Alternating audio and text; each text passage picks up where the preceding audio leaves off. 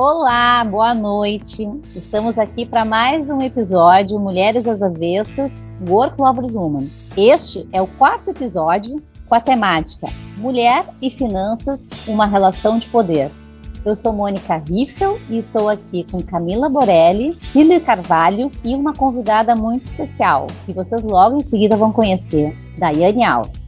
E a nossa temática hoje vai ser muito legal, porque a gente vem conversando sobre isso com diversas mulheres em diversos mercados de trabalho. Nós vamos falar hoje da mulher e finanças, uma relação de poder. Vocês realmente acham que esse tema pode ser algo a ser debatido e ser respeitado daqui para frente como um tema para ser conversado em diversas rodas de conversa? Pois é hoje que a gente vai sim dar ênfase para essa temática.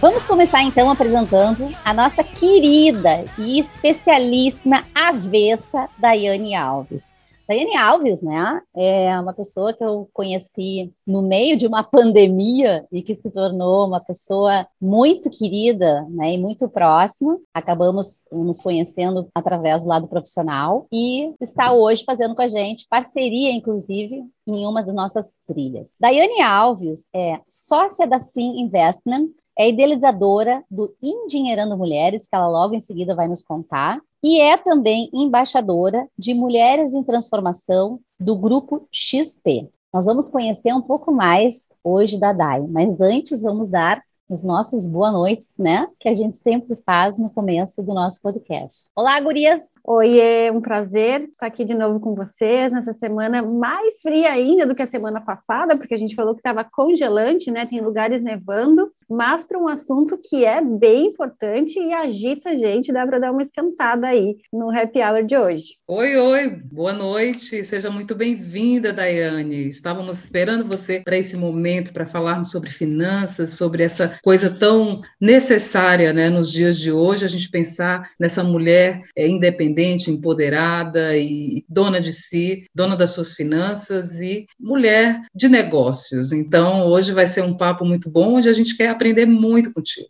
Vai. A gente queria muito conhecer um pouco da tua história, mostrar como é que foi a tua caminhada, a tua trajetória, que tu pudesse nos falar um pouquinho a respeito da Daiane. Claro. Bom, eu estou muito feliz de estar aqui com vocês, convidadas de vocês. Eu ouvi os outros episódios e todo mundo passou ali pela seara do dinheiro, né? Então, é, é fato que o dinheiro está na nossa vida todos os dias, em todos os momentos. Bom, é, acho que essa área do dinheiro acabou me escolhendo. Eu, com 15 anos, comecei a trabalhar na área financeira, é, em bancos. Hoje eu tenho 40 anos, tenho três filhos, engravidei aos 17 anos. O meu menino, a minha menina tem 22 anos, o meu menino tem 15 anos, e eu tenho um de meia aqui emprestado, que tem 7 anos, a Larissa, o Guilherme e o Joaquim. É, eu trabalhei a vida inteira aí, desses 25 anos, no mercado financeiro, em bancos, e há três anos atrás, eu optei, junto com três sócios, a montar um escritório da XP Investimentos e fazer o que realmente eu gosto, né? Que é ajudar as pessoas a investir melhor e cuidar de famílias, famílias e de empresas. É, o Endinheirando Mulheres, ele nasceu na pandemia. Fiz um processo bem bacana de coaching com a Mônica. Eu acho que no terceiro episódio,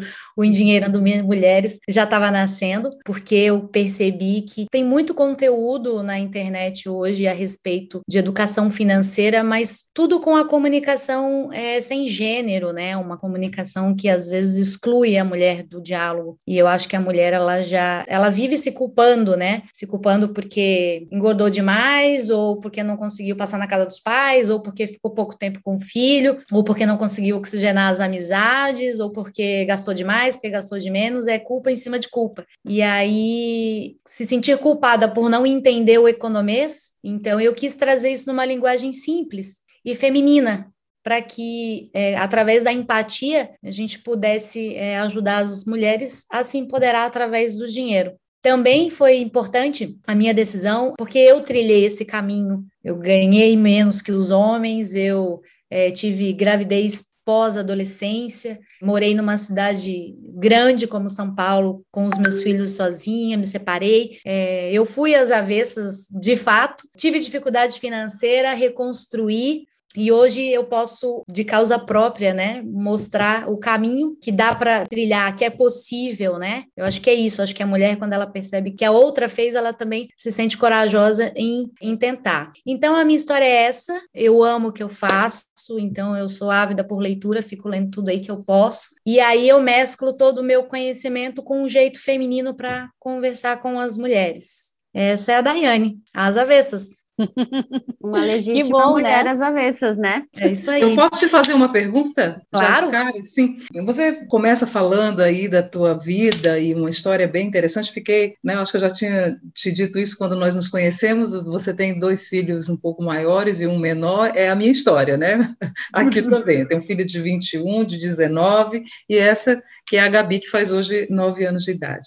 E aí você diz na sequência que começou a trabalhar na área bancária com 15 anos e, e se apaixonou por toda essa área, foi escolhida pela vida para estar nessa área financeira. E eu gostaria de saber o seguinte: como é que tu educa teus filhos financeiramente? Você, como uma mulher que trabalha com a educação financeira, que tem filhos em casa, que a educação financeira é algo que realmente tem entrado na pauta, né, na pauta do Ministério da Educação, por exemplo. Eu estava lendo uma matéria aí que traz uma notícia maravilhosa de que o MEC, orientado na grade né, do, do BNCC, que é a grade curricular, organizando pautas e matérias para educar 500 mil professores para ensinar educação financeira na rede pública e já fomentando e já pensando na questão do empreendedorismo e do desenvolvimento econômico do nosso país. Então, olhando para você, olhando toda essa tua caminhada e pensando nessa idade tão nova, né, que você entrou nesse universo e pensando que você tem os teus filhos aí com idades distintas, imagina o quanto que das diferenças de idade, mas também o quanto precisa educá-los, gastos, né, nessa idade as crianças e adolescentes, elas têm um, um, investimento alto, né? O que como é que tu tem feito para educá-los pensando nessa temática? Claro. Mas antes de responder a tua pergunta, eu quero contextualizar trazendo alguns dados dados, que eu acho que talvez vocês que são as avessas já vão ficar espantadas.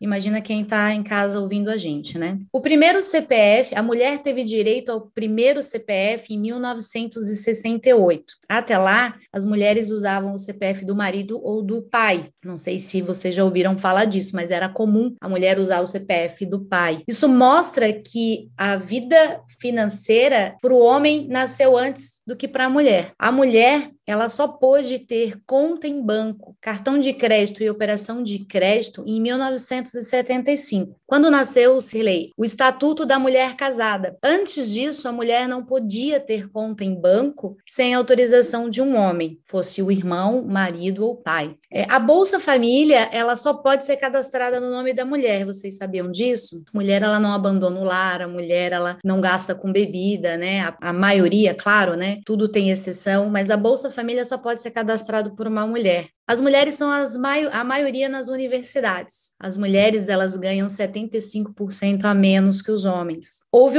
em 2015 foi feita uma pesquisa pela McKinsey e se a gente tivesse paridade salarial com os homens, o PIB cresceria 12 trilhões 12 trilhões de dólares. Isso até 2025 representaria 54 trilhões. Porque a gente trabalha, tem a, a, tem a rotina de casa, ainda trabalha mais no escritório para poder ser é, promovida, poder ter um resultado, aparecer o nosso resultado, mas a gente ganha menos, né? Na pandemia, as mulheres foram as que mais se desempregaram. Não é à toa que elas são as que mais empreendem, né? Porque elas não conseguem voltar para o mercado, então elas são obrigadas a empreender. Então, eu contextualizo isso porque a história da mulher com dinheiro é muito recente, né? Então, é, quando a gente olha mercado financeiro, você pensa num homem engravatado. Às vezes eu chego numa reunião e as pessoas. É uma mulher, né? Ainda tem isso, né? O universo dentro do meu mercado é muito pequeno. Nós somos muito. Somos a minoria dentro desse mercado. Então, tudo isso é para dizer que é tudo muito recente para a gente. É, recentemente,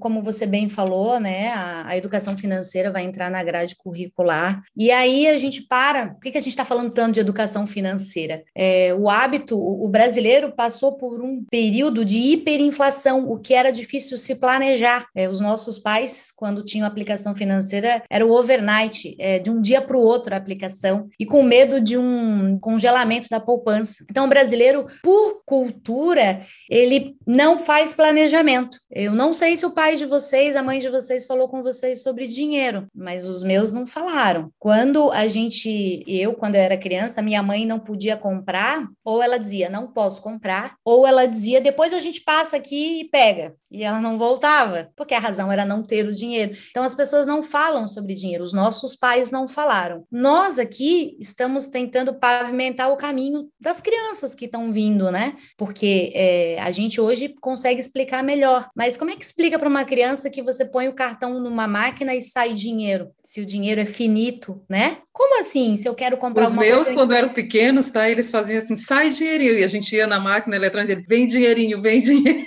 É. vem dinheirinho. Eu digo, ai, que se fosse assim, ia ser ótimo. Se fosse né? assim, né? E na verdade eu... o dinheiro é finito, né? É a mesma eu falava para minha mãe assim: ah, mas bota no cartão, passa no cartão, como se o cartão fosse resolver tudo, ninguém tivesse que pagar a conta do cartão, né? Ai, mãe, me dá alguma coisa. Mas não, filha, não dá, a gente não pode pagar, ou hoje não. Mas bota no cartão, assim, é a solução mágica para tudo. E é exatamente o que você falou, Camila. A sua mãe e a minha mãe, ela não dizia, Camila, vamos lá, você já tem esse tênis, você não precisa de um outro tênis. Ou esse tênis, a gente precisa pesquisar o preço dele para saber qual realmente é o valor dele. Ou vamos ver se a gente consegue negociar à vista e quando a gente tiver dinheiro, a gente volta aqui para comprar. É, a mamãe não pode comprar nisso nesse semestre, porque senão vai faltar para um outro item. Era apenas não tenho, não dá para comprar, ou a gente volta depois, né? É, para não então... ser completamente injusto com a minha mãe, com meu pai, ela falava isso, mas assim, eu tive o privilégio de ser educada pensando em, em dinheiro, eu tinha uma mesada desde pequena, então muitas vezes ela também falava, não, junta o teu dinheirinho, compra. Isso, porque é uma alternativa também, depois a gente pode entrar mais nisso, de a mesada, ela tem um papel muito importante na formação das crianças com relação a aprender sobre dinheiro, né? Economizar, é. planejamento. Claro. Então pode ser uma coisa boba, às vezes, que, né? Ah, é uma mesada, tem que ter um valor direitinho para a mesada, que ela tem um, um, papel muito importante, né? Ela pode ser lúdica, mas ela ser real. É, o fato é esse. Então, educação financeira no Brasil é um gap gigante em função dessas questões e muitas outras questões. A educação financeira, é, a pessoa tem um dinheirinho para aplicar, ela quer se inteirar de educação financeira, quando na verdade a educação financeira financeira não é um privilégio de quem tem dinheiro ou de quem tem dinheiro para aplicar. Educação financeira é para todos. Eu acho que deveria acontecer um plano de vacinação. Não tem a propaganda da vacinação do Zé Gotinha? Tem que ter um plano de marketing para a própria criança pedir para o pai e para a mãe: eu quero aprender sobre isso. E a outra questão também, a educação financeira ela não se resume a cálculos matemáticos, a juros, juros compostos. Existe um componente psicologia de, no dinheiro que é parte, a, parte predominante da pauta. Você já conheceu uma pessoa que tinha muito dinheiro, ganhava bem e era endividada? E de repente a tua empregada na tua casa ou a tua colega de trabalho que ganhava três vezes menos que você tinha o dinheirinho guardado, né? Então tem um componente aí de comportamento, de hábito, de percepção de como eu me comporto diante da situação, né? É, é aquela coisa do antecipar o prazer e levar um crediário para casa, ou fazer o contrário, né? Que é, é antecipar o prazer contra uma tranquilidade futura.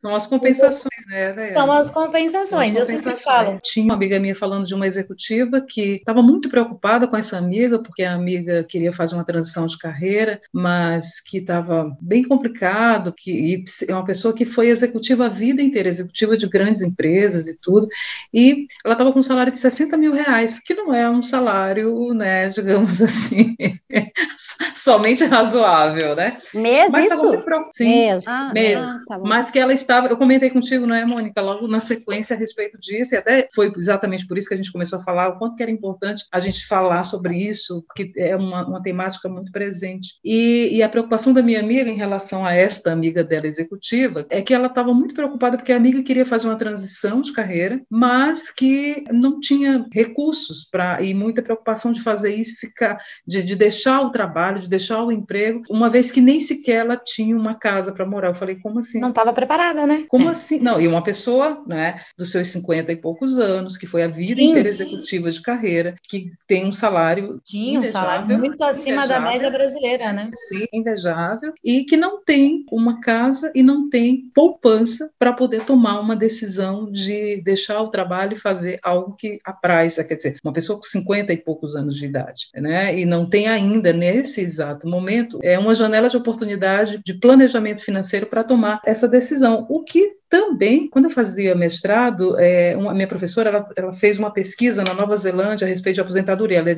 ela é especialista em, em, aposentadoria. Ela até tem um livro de um, da, do pós-doc dela que ela foi fazer na Nova Zelândia. E ela disse: Cirlei, é impressionante. Na Nova Zelândia, é, não tem esse problema que a gente tem aqui com aposentadoria, porque lá as pessoas são planejadas. Então, elas começam a uhum. planejar. Quando elas chegam na aposentadoria, para elas é muito normal elas fazerem o que elas quiserem da vida. Né? Então, ela, ela fez uma pesquisa em relação à questão da aposentadoria né, o planejamento de vida e a qualidade de vida pós-aposentadoria, exatamente porque lá o planejamento ele é faz parte da educação é, nas escolas, né? Então é um belo exemplo assim. E lá eles ainda não têm os juros altos a favor do investidor, como a gente tem no Brasil, né? Que a gente tem juro, um dos juros mais altos do mundo. É, então, assim, respondendo a tua pergunta, ter uma vida financeiramente planejada nem sempre foi assim, né? Nem sempre foi assim em função da minha trajetória eu construí isso. A minha filha de 22 anos, ela tem uma situação um pouquinho diferente, ela, ela realmente não, não tem o domínio sobre isso de cuidar, mas uh, ela tem uma, uma doença que, que acaba afastando a questão intelectual dela. Mas o meu filho de 15 anos, ele tem uma carteira de investimentos, ele já tem ações, porque as ações é, é o melhor investimento para o longo prazo. Quando você compra uma ação, você se torna sócio de uma companhia que já deu certo, né? Então,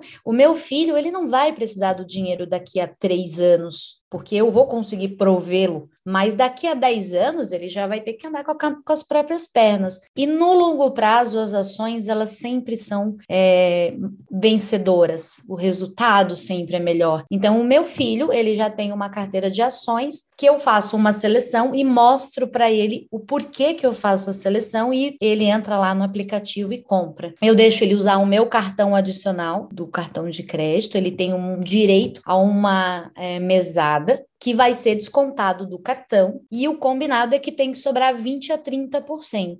É praticamente replicar a reserva financeira, né? Porque se eu der para ele 300 reais de mesada, e ele tá com o cartão na mão, ele vai usar 300 reais. Mês que vem tem mais 300 e mês que vem tem mais 300 ele tem que usar o 300 menos os 30%, a não ser que é alguma compra pontual, porque afinal de contas eu ainda estou provendo ele de roupa, né? Então, aquele saldinho vai lá comprar uma ação. E mais uma coisa importante: muita gente, muita mulher acha que precisa de muito dinheiro para começar a investir. E não precisa. Com 100 reais você pode comprar uma ação. Com 100 reais você pode comprar um fundo imobiliário. Com 35 reais você pode comprar um tesouro direto. Isso é, uma, é um dos pontos que ninguém, é, ninguém fala no balcão ali do banco. Mas quando você para para estudar educação financeira, você percebe: não, peraí, eu também posso entrar nessa festa. É óbvio que quem tem mais entra no camarote, mas quem tem menos vai estar tá dentro da festa. E se for planejado e organizado, vai aproveitar a festa tanto quanto a pessoa do camarote. E também e tem o... que ter uma inteligência emocional para investir, né, Daiane? Porque é, ao mesmo, ao mesmo tempo que você ganha, às vezes, muito, no outro dia você pode acordar com teu dinheiro muito menor do que tu investiu, né? Então. Por isso que tem que haver um planejamento. A gente precisa ter uma reserva de emergência numa operação, numa aplicação super conservadora. O ideal, a nossa sugestão é, eu sempre sugiro, seis vezes o valor da renda. Isso é tesouro direto, é CDB. Ai, Dai, mas rende pouco. É verdade. Mas se tudo der errado, Sirley, é lá que a gente vai mexer. Depois que você cumprir a tarefa de guardar seis vezes do teu salário, aí você pode entrar numa ação e tolerar é, essa oscilação. Mas aí, para concluir, o Joaquim, é, ele tem o cofrinho dele, o porquinho aqui, e eu anoto para ele ali quanto que é o dinheiro dele, né? Mas ele ainda está se apropriando disso, ainda é muito recente, mas a gente conversa muito com ele da necessidade, né? Para quê? Por quê? Já tem em casa? Será mesmo? Que são essas perguntinhas que todos nós temos que fazer na, no shopping, né? Eu realmente preciso desse sapato, e se eu for para casa e eu amanhã vou pensar, e se eu estiver pronta, amanhã eu volto para pegar o sapato, e talvez você não volte, porque você pensou e realmente não precisou. Então a educação financeira aqui em casa acontece assim, tá, Cirlei? O pessoal até brinca, eu não sou, eu não sou mão de vaca, não, mas as compras de casa são feitas num atacadão sabão em pó, leite, tudo isso é igual no supermercado bacana e no supermercado simples. Lá a gente compra o dia a dia. Ah, a gente quer um queijinho diferente, porque a gente merece, né? Trabalhou a semana toda, final de semana. O dinheiro também é esse outro desafio. É, o nosso nome aqui é poder, né? E o poder é de poder curtir a família no final de semana, poder sair para jantar, poder fazer o que a gente quer, mas com parcimônia. Então, a compra maior vai no atacadão, que é mais barato. E as crianças veem a gente fazendo isso. Nada mais poderoso que o exemplo, né? O exemplo. E sabe, Gurias, que o meu pai ele tem um, um lema de vida, assim, que é o, o lema da empresa e o, e o, nosso, assim. Ele pergunta: é racional isso? Quando a gente não tinha o nosso próprio dinheiro, ai, pai, posso comprar alguma coisa mais cara, enfim, você acha que é racional? Não, se for racional, se for racional, vocês podem comprar. Aí isso entrar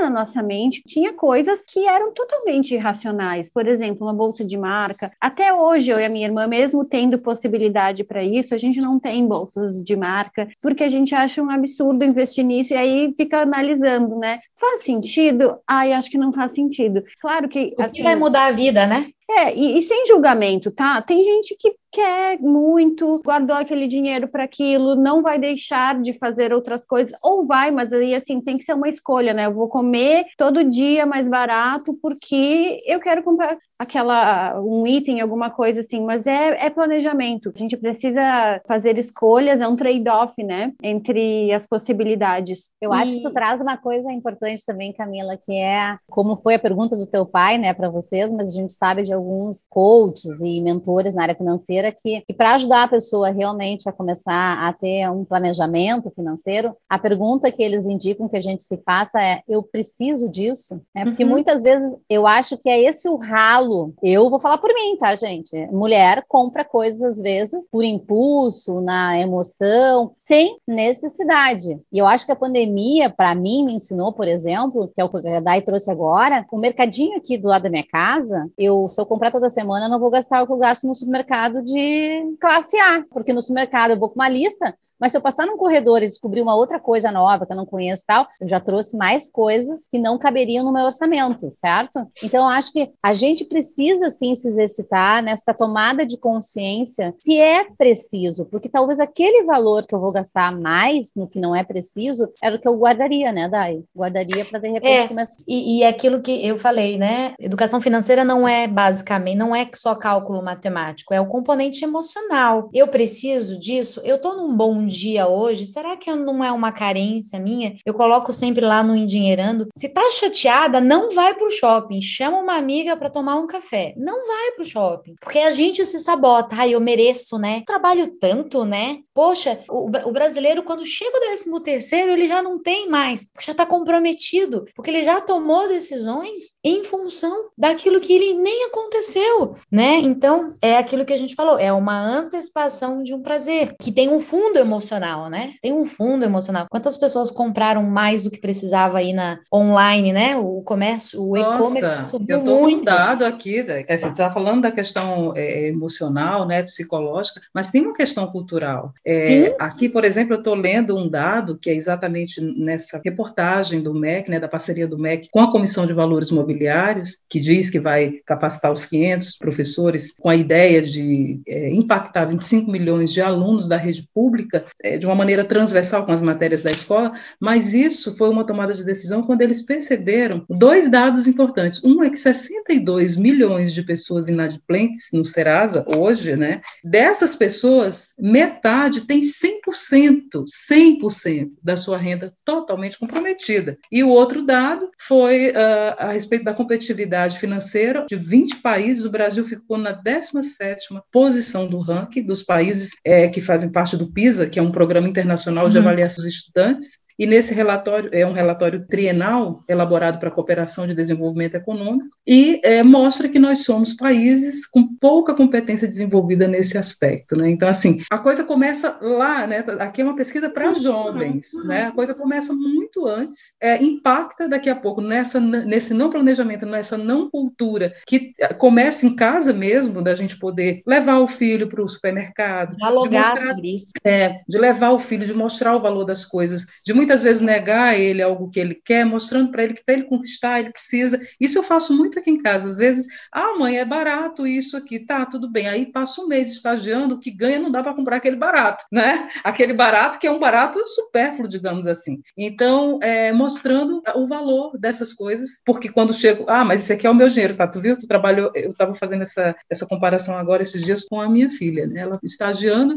para ganhar uma bolsa de, de 700 reais, mas reais uh, de Uber o Uber para um mês, muito mais do que 700 reais para ir para o trabalho. E aí, é, o que, que é caro, o que, que é... Ah, não, mas é só, eu vou de Uber, então tá, vai de Uber, mas vamos fazer as contas? Compensa? Bom, vamos olhar o que, que compensa e quais são os ganhos em relação a isso. Mas eu achei, assim, gritante esse número, 62 milhões de pessoas inadimplentes, sendo que metade delas, 100% da sua renda, completamente comprometida com o endividamento. E o pior, com cartões de crédito e juros de cheque especial. Que são os que piores. Você né? Que você é um dos agora, piores. Até agora, seria importante tu falar sobre isso, né? Agora eu vou te dizer. Desses 62 milhões aí, 46% dos nossos jovens são endividados. Temos um problema cultural? Temos.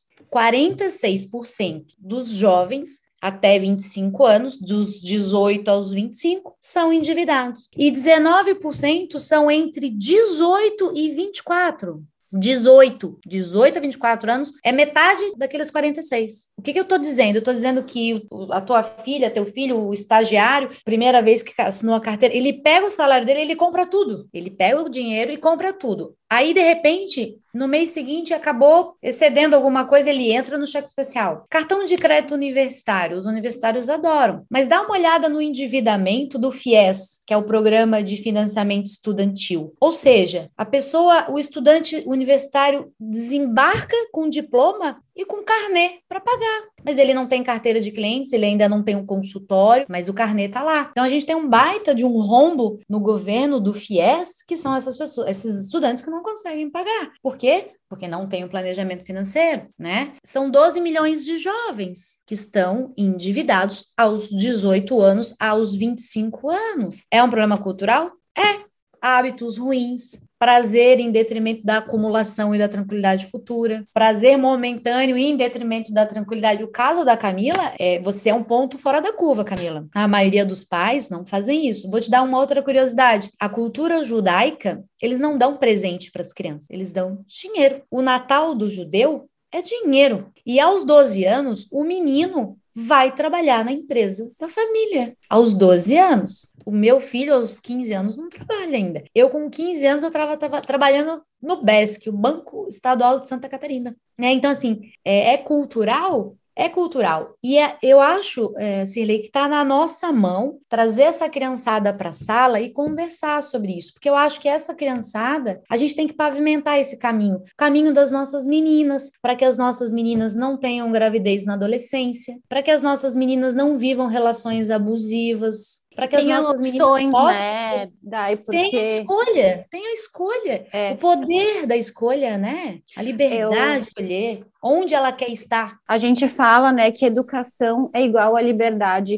dinheiro também é igual a liberdade. Tem um, um lado social de podermos educar mulheres, meninas para se planejarem, falarem de dinheiro, saber dominarem a sua situação, e tem todo um lado que permite ela alçar novos voos. Tá bom, se ela é, engravidou cedo, também vocês falaram, né? Vocês engravidaram cedo, mas o planejamento permitiu que vocês não se prejudicassem por causa de, disso e, e conseguissem alcançar o sucesso em suas carreiras. Eu estava pensando também numa situação, eu sempre dou dica de série porque eu adoro séries, né? E tenho a, uma das minhas preferidas da vida, que é Big Little Lies, que a mulher tinha um relacionamento abusivo, ela queria se separar e a terapeuta dela falou assim: a primeira coisa que tu precisa fazer é pegar o, alocar um espaço para ti na hora que tu precisar sair de casa e tu ter o teu espaço, né? Então, é, ela dependia do marido financeiramente, ela começou a dar um jeito de poder uh, separar um dinheiro sem ele ver. Mas por que, que eu tô falando isso?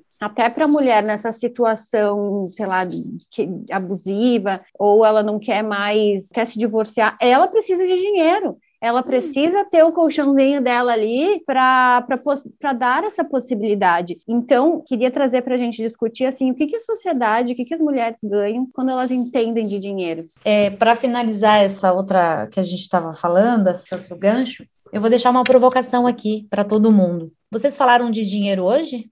Ontem alguém falou de dinheiro?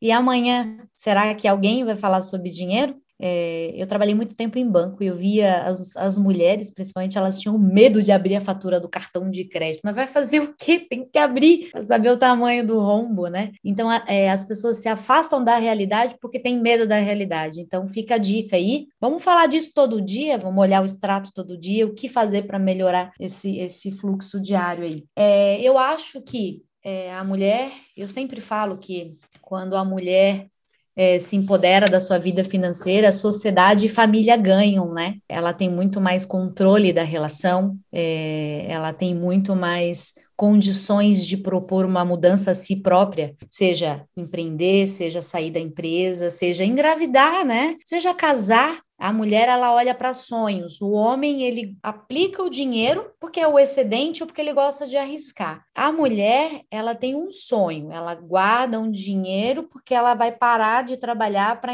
ter um bebê, ou ela vai trabalhar para guardar dinheiro para empreender, ou para uma viagem, ou para casar, enfim qualquer que seja. E a mulher ela se mostra muito mais hábil na hora de investir. Tem um livro do Warren Buffett que fala: "Invista como uma mulher". Esse livro é muito interessante porque ele é o maior investidor de todos os tempos. E quando eu falo isso, quem está do meu lado, o homem, fala assim: como é que vai falar contra um homem desse, né? Então, ele coloca que a mulher ela tem habilidades para administrar o seu dinheiro e para aplicar, porque a mulher ela olha para o longo prazo, porque ela tem mais calma, ela não toma decisão sem pensar, ela para, ela lê, ela estuda. Vamos usar isso ao nosso favor. Isso vai converter em quê? Nossa liberdade, nosso poder de escolha, a gente vai poder criar os filhos com mais tranquilidade, oferecendo para eles o que realmente a gente não teve e o que a gente quer que eles tenham, para que eles tenham o poder de escolha lá na frente. E eu falo especialmente as meninas, a gente poder tomar a própria decisão, sair daquela relação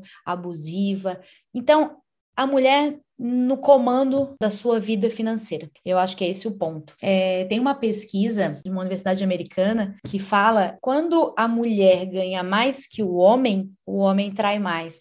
Quando a mulher ganha menos, as chances de não ter problema reduz. Quando o homem ganha muito mais, também há a tal da chance da traição. E aí a, o desfecho é mais ou menos assim: ao invés de você comprar uma lingerie ou um chocolate ou alguma coisa para apimentar a relação, fala sobre dinheiro. Isso melhora a vida sexual e emocional de qualquer casal, porque afinal de contas, a infidelidade financeira também é um dos casos de divórcio, porque geralmente um é mais poupador que o outro, né? Então, sabe aquela cena que a amiga chega com a sacola escondida, pede para guardar? Não dá mais, gente. Você é dona da tua carteira, do teu dinheiro. Então, para esse tipo de situação, já que a Cirlei pediu ali uma dica de como fazia com as crianças, é, eu acho saudável e aqui em casa é assim: a gente tem uma conta conjunta que a gente paga as despesas da casa e a gente contribui junto. o que ele faz com o dinheiro dele, o que eu faço com o meu dinheiro, se ele, se ele entrou com 10x, eu entrei com 10x, essa é a despesa da casa, é, a, é, um, é uma viagem, é alguma coisa em comum. O excedente disso, o dinheiro dele ele guarda do jeito dele, eu guardo o meu. Se eu entrar com as minhas sacolinhas aqui, porque eu também gosto de uma sacolinha, né? Não é porque eu sou pão dura, que, não, não sou pão dura, não é porque eu compro no,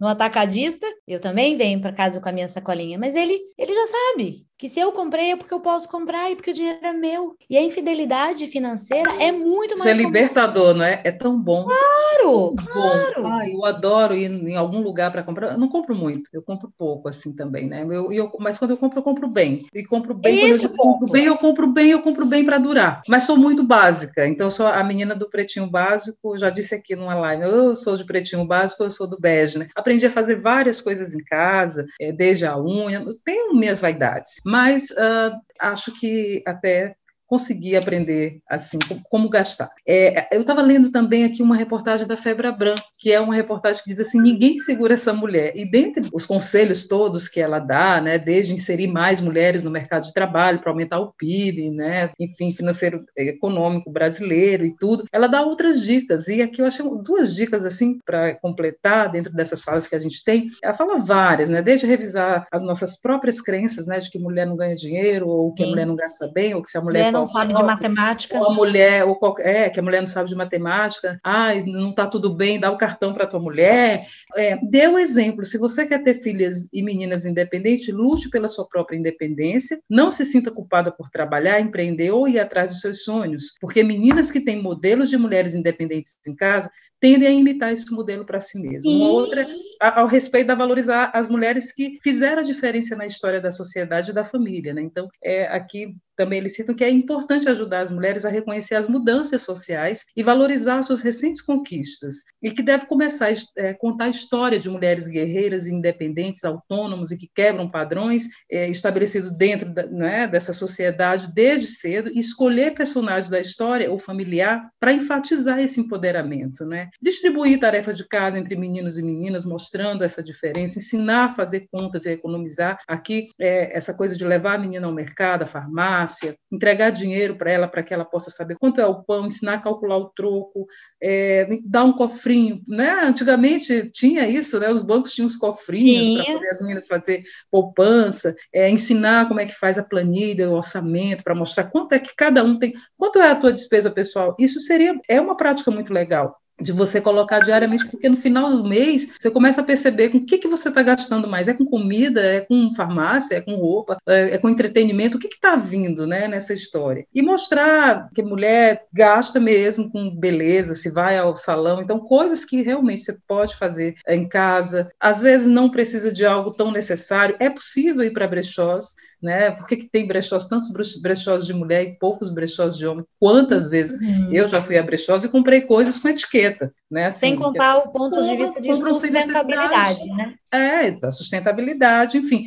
Acho que tem muitos caminhos, assim, da gente começar a pensar sobre isso, e é tão necessário, Daiane, ter pessoas como você que tem essa, esse conhecimento e que se dedica, né, que hoje dedica a sua atuação a ensinar como que a gente deve se inserir nesse mercado, a entender como que a gente pode assumir esses papéis, nos empoderarmos, e como tu disse, que talvez a conversa, uma conversa sexy, não seja lingerie, né? Vamos falar de dinheiro. Falar de dinheiro. Olha, eu tu tem, quanto é que a gente vai investir? Pode ser um bom caminho. Você sabe que quem não anota não gerencia e quem não gerencia não controla. Lá no perfil do Instagram do Endinheirando tem uma planilha e é uma planilha feminina. Ali tem a manicure, depilação, pet, tá tudo lá. Quem quiser baixar, tá lá de graça. E outra Opa! coisa, é, ali quando a gente fala de educação financeira, e acho que já estou à disposição de vocês, porque eu acho que o nosso tempo. Eu falei que isso ia acontecer, porque essa pauta é grande, né? Mas estou no tempo de vocês. Mas eu queria trazer um dado para vocês. A inflação de 12 meses foi 8,5%. A poupança deu mais ou menos, nesse período, 3%, 3 pouquinho. E a poupança foi recorde de aplicação em 2020. O que, que eu quero te dizer? Quero dizer que as pessoas estão investindo, mas estão investindo errado, estão investindo perdendo da inflação, né? Então, é, a, a, a, iniciativa do MEC, mais do que atrasado, os influenciadores digitais já vêm fazendo, é, influenciadores é, das redes aí já vêm fazendo isso há algum tempo, abrindo esse caminho e fazendo o economês ficar acessível para todo mundo. Então, acho que está na hora do brasileiro parar e, e organizar isso, porque a gente está vivendo mais e viver mais com qualidade de vida, porque viver mais sem qualidade de vida. Eu tenho um casal de amigos nossos que fala assim: eu prefiro, é muito melhor ser rico com é, rico com saúde do que pobre sem dinheiro. Aí você para e começa a rir, né? Felicidade, as pessoas falam, né? Dinheiro não traz felicidade. Experimenta então sem dinheiro. É bem assim. Dai, é, é, realmente a pauta ela é imensa, a gente pode ficar conversando aqui dias, né? Mas a gente vai te convidar para voltar num próximo episódio, né, que a gente possa trazer também, porque a gente nem comentou, né, sobre, sobre um estudo recente da revista Exame que publicou que um milhão de mulheres estão investindo na bolsa. E eu queria, pela tua experiência, que tu pudesse encerrar, então, né, essa noite, nosso podcast, falando um pouquinho se existe uma mudança geracional aí de mulheres mais jovens que são talvez mais corajosas, talvez realmente pensem mais na sua independência financeira, porque claro que a digitalização também faz parte desse mundo, né, dessas jovens mulheres. Mas para a gente entender por que será que esse boom, claro que não ainda, né, tão exponencial quanto a quantidade de mulheres existentes, né, na população, mas por que que esse boom está acontecendo das mulheres perderem o medo de investir na bolsa? E por tu ter, né, uma corretora, tu poder nos falar um pouquinho o que, que é que está acontecendo aí, né? Que fenômeno é esse que está surgindo aí é, de mulheres? Eu acho que são dois pontos. Primeiro, a gente chegou na menor taxa de juros da história brasileira, 2%, né? Então ninguém mais quer ficar o ano inteiro numa aplicação para ganhar 2%. Esse é um ponto. É, segundo ponto, acho também que uh, esse número está crescendo em função das mulheres mais jovens. Elas estão mais é, se apropriando. Acho que também tem um componente aí, né, dessas crenças limitantes que estão um pouquinho mais próximo das mulheres acima de 35, 40 anos, né? Então vamos lá, se eu falar que tem uma investidora no mercado de 22 anos, eu tenho 40 anos, a Cirlei também tem um filho de 22 anos, a conversa é muito mais papo reto. Então, é, acho que esse número ele é cultural, há uma mudança importante, da mulher, dessa jovem buscando conhecimento. Tem uma facilidade de buscar conhecimento, porque no passado a gente ia em bancos, hoje a gente dá um Google aqui e tem uma infinidade. Então, hoje realmente está na palma da mão, é só parar e, e buscar, né? E essa parte de empoderar tem a questão buscar conhecimento. E operar no mercado de ações, que é o, a pauta que você trouxe, não é ler uma vez, é todo dia. Esse é um assunto altamente perecível, né? Uma ação que hoje foi bem, daqui a dois meses pode não ser. E uma coisa puxa a outra, né? Uma coisa, ela vai falar, ela vai estudar sobre uma ação, vem outra ação, e a mulher ela tem que aproveitar essa capacidade de olhar no longo prazo. A gente antes de comprar uma ação, a gente estuda, a gente olha, a gente lê. O homem ele vai através através do efeito manada. O amigo de um churrasco falou que comprou oi, ele vai comprar. Ele nem sabe como é que tá a perspectiva. A mulher fala assim: não, a Camila comprou oi, deixa eu ver por que, que ela comprou. Então eu acho isso muito bacana, Mônica. Eu acho que tem uma mudança importante nas nossas meninas, nossas jovens. A comunicação também está muito mais fácil. Há 25, 20 anos atrás eu não tinha acesso a aplicar em bolsa. Eu apliquei em bolsa pela primeira vez há cinco anos atrás. E eu acho que o componente juros também. O componente juros provocou o brasileiro a estudar, a procurar recurso. E aí as meninas, a estatística diz que a gente estuda mais, então talvez isso seja o, o um componente do número aí. É. Uhum, um componente importante. Bom, a gente vai ter que ficar por aqui. Ah, a gente tem ah. muito mais coisa para conversar Nossa, contigo. tem muito, né? Tem muito, tem muito. Mas para quem gostou, né, dessa pequena degustação aqui com a Daiane, primeiro, acho que vocês têm que sair seguindo ela no Instagram, no arroba Endinheirando Mulheres, ou arroba Daiane Alves mas entender também que ela vai estar na nossa trilha Salto na Carreira, né? O Orco Lovers Uma vai trazer a Daiane para ser uma das avessas parceiras dessa trilha. Então, com vamos certeza falar a gente vai ter mais sexo lá na, no Salto na Carreira nós vamos falar do sexo oculto do dinheiro, né? É falar isso aí. Coisa boa que traz. Eu não sei se você e viu as várias história, né? Poder, né? É, isso. a Clara Cória que fala sobre isso, e a gente poder trazer isso nessa pauta da, da trilha salto na carreira. Muito, muito, muito bom. bom. Foi, um, foi muito legal conversar contigo, Daiane, né? As, bom, as meninas também aqui, adorei. Mônica e a Camila Borelli, a gente tem, assim, um, um, várias, várias coisas ainda que a gente quer explorar, e quem sabe noutra live, né, Mônica? A gente traz a Daiane de novo, falando aí sobre a Bolsa de Valores, hoje a gente falou um isso. pouco mais na questão psicológica, comportamental, cultural, e eu acho que a gente tem que começar a falar por aí mesmo, né?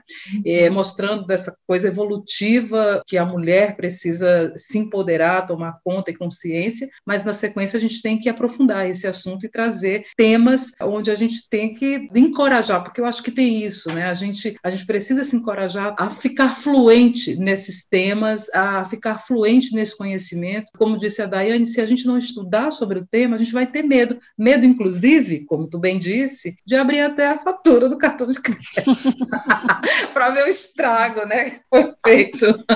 Vocês já falaram de dinheiro hoje? Pois eu falei com a Daiane Alves hoje sobre dinheiro. Ah, eu então, também. Só amanhã vou falar de dinheiro. Bom, eu de falo de dinheiro o dia inteiro.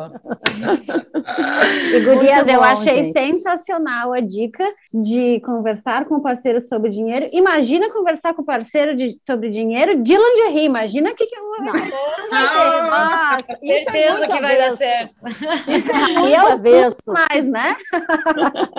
certeza de sucesso. Espero que tenham gostado desse episódio. Se vocês acharem que tem uma amiga interessada, um amigo também, por que não? Compartilhe com eles, sigam a gente nas redes sociais, arroba Mulheres Avessas, e nos encontrem aqui na nossa Work Lovers Woman, todas as sextas-feiras, às 18 horas. Neste episódio, Min quer tocar, Min gosta ganhar dinheiro. Agora vamos abrir nossos vinhos, que agora nós vamos nosso, vamos nossos drinks do nosso, nosso happy hour das sextas-feiras, que é tão gostoso aqui falando de coisas maravilhosas. Um beijo para vocês. Beijo, boa semana. Beijo. Obrigada por ter participado. Adorei.